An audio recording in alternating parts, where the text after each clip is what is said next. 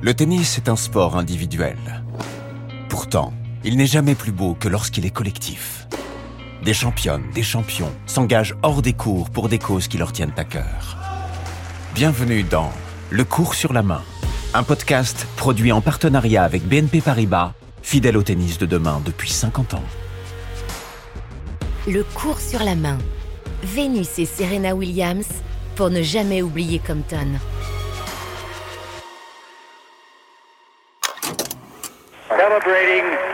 The 23rd Olympiad of the modern era, I declare open the Olympic Games of Los Angeles. Je déclare ouvert les Jeux de la 23e Olympiade de l'ère moderne, les Jeux de Los Angeles. Ronald Reagan, le président américain, a donné en quelque sorte le coup d'envoi après une fabuleuse cérémonie d'ouverture, extraordinaire moment de gaieté et d'émotion. Les Américains ont réalisé une super comédie musicale avec 12 000 figurants et même 92 000 lorsque tous les spectateurs du Coliseum ont tenu devant eux la plaque de plastique colorée qu'on leur avait donnée à l'entrée du stade pour former une gigantesque mosaïque humaine représentant les drapeaux de tous les pays engagés. Le 28 juillet 1984, Ronald Reagan, 40e président des États-Unis, proclame donc ouvert les Jeux olympiques d'été de Los Angeles. De ces JO, on se rappelle le boycott de la compétition par l'URSS. Nous sommes en pleine guerre froide. On garde aussi en mémoire les exploits sportifs de Carl Lewis, bien sûr. Mais on se souvient peut-être moins que ces Jeux sont les premiers à être entièrement financés par le sponsoring d'entreprises privées, ce qui est depuis devenu la norme. Et c'est le comité d'organisation qui sort gagnant de ce plan de financement inédit. 150 millions de dollars de bénéfices. Et un bonus de 500 000 dollars pour son président, qui décide d'en faire don à une fondation, en l'occurrence une organisation qui finance des programmes sportifs dans toute la Californie.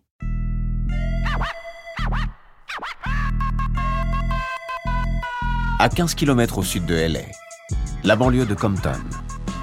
Des palmiers desséchés, des barreaux aux fenêtres, la violence quotidienne des gangs. Ici, on est loin des paillettes de la Cité des Anges. Compton est connu pour avoir le taux de criminalité le plus haut des États-Unis. Les quelques terrains de tennis perdus dans l'East Rancho Dominguez Park profitent un peu de la manne financière issue des Jeux Olympiques de 84. C'est sur ces cours que deux jeunes tenniswomen échangent leur première balle. Elles sont sœurs. Elles s'appellent Vénus et Serena Williams. Et comme un juste retour des choses, elles seront sacrées championnes olympiques des années plus tard, aux Jeux de Sydney, de Pékin et de Londres.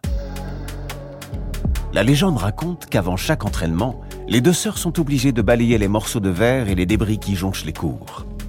Et elles doivent parfois se jeter au sol au beau milieu d'un échange, quand résonne la détonation d'un coup de feu.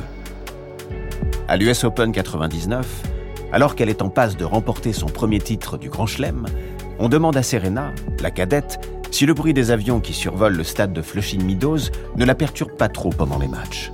Ça ne m'a pas dérangé. J'ai l'habitude. J'ai grandi à Compton. Les sœurs Williams ont grandi avec le bruit familier des coups de feu. Elles ont aussi dû faire face à leurs conséquences. Le 14 septembre 2003, une autre détonation retentit dans la nuit à Compton. Yetunde Price, l'une de leurs demi-sœurs, est tuée par balle lors d'une fusillade.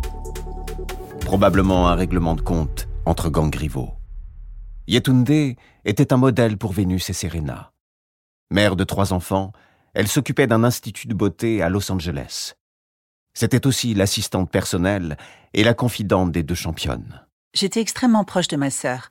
C'était une période sombre pour moi. J'ai fait une dépression.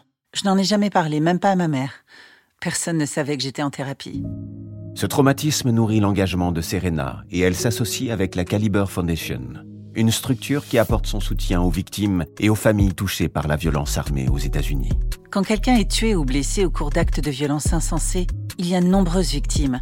Aux côtés de ceux dont la vie est perdue, il y a des enfants, des familles, des communautés qui restent sans réponse ou simplement avec un trou dans le cœur. Je suis fière de soutenir The Caliber Foundation pour réparer les cœurs et construire le futur. D'après Amnesty International, les armes à feu font plus de 39 000 morts chaque année aux États-Unis, hommes, femmes, enfants.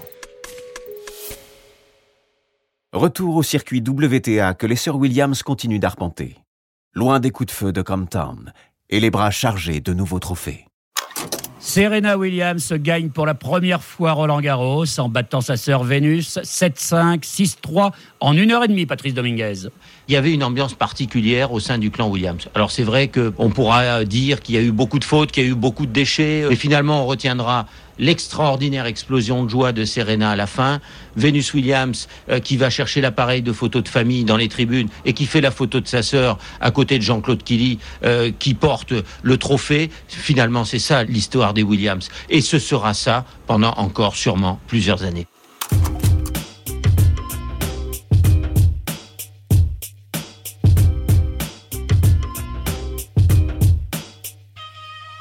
Novembre 2016. Les deux sœurs Williams sont de retour sur les cours de tennis qui les ont vues débuter.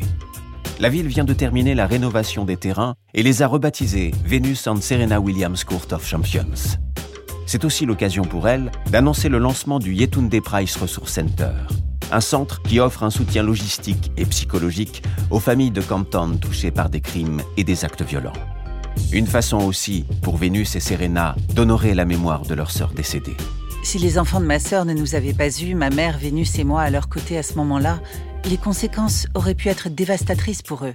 Nous avions une structure familiale solide, mais en cas de drame, tout le monde n'a pas la chance d'avoir des gens vers qui se tourner. Nous avons créé ce centre pour cela.